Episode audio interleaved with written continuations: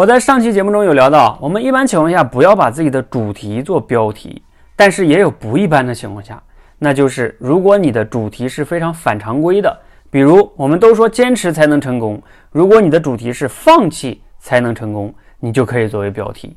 这里边有个背后最重要的原则，就是好奇，让人好奇。其实如果你让人好奇呢，你就可以问为什么。比如说像我前面的节目就有为什么要读书啊，别人就会好奇。还有其他的让人们好奇的标题啊，比如说我们都知道的电影，这个杀手不太冷，还有我不是药神等等等等。你你看了会不会说，哎，他他要讲什么呢？你有些好奇，对，让别人好奇，他别人才能打开想去了解你的内容。所以你抓住这个关键点了吗？让别人好奇的标题，你起对了吗？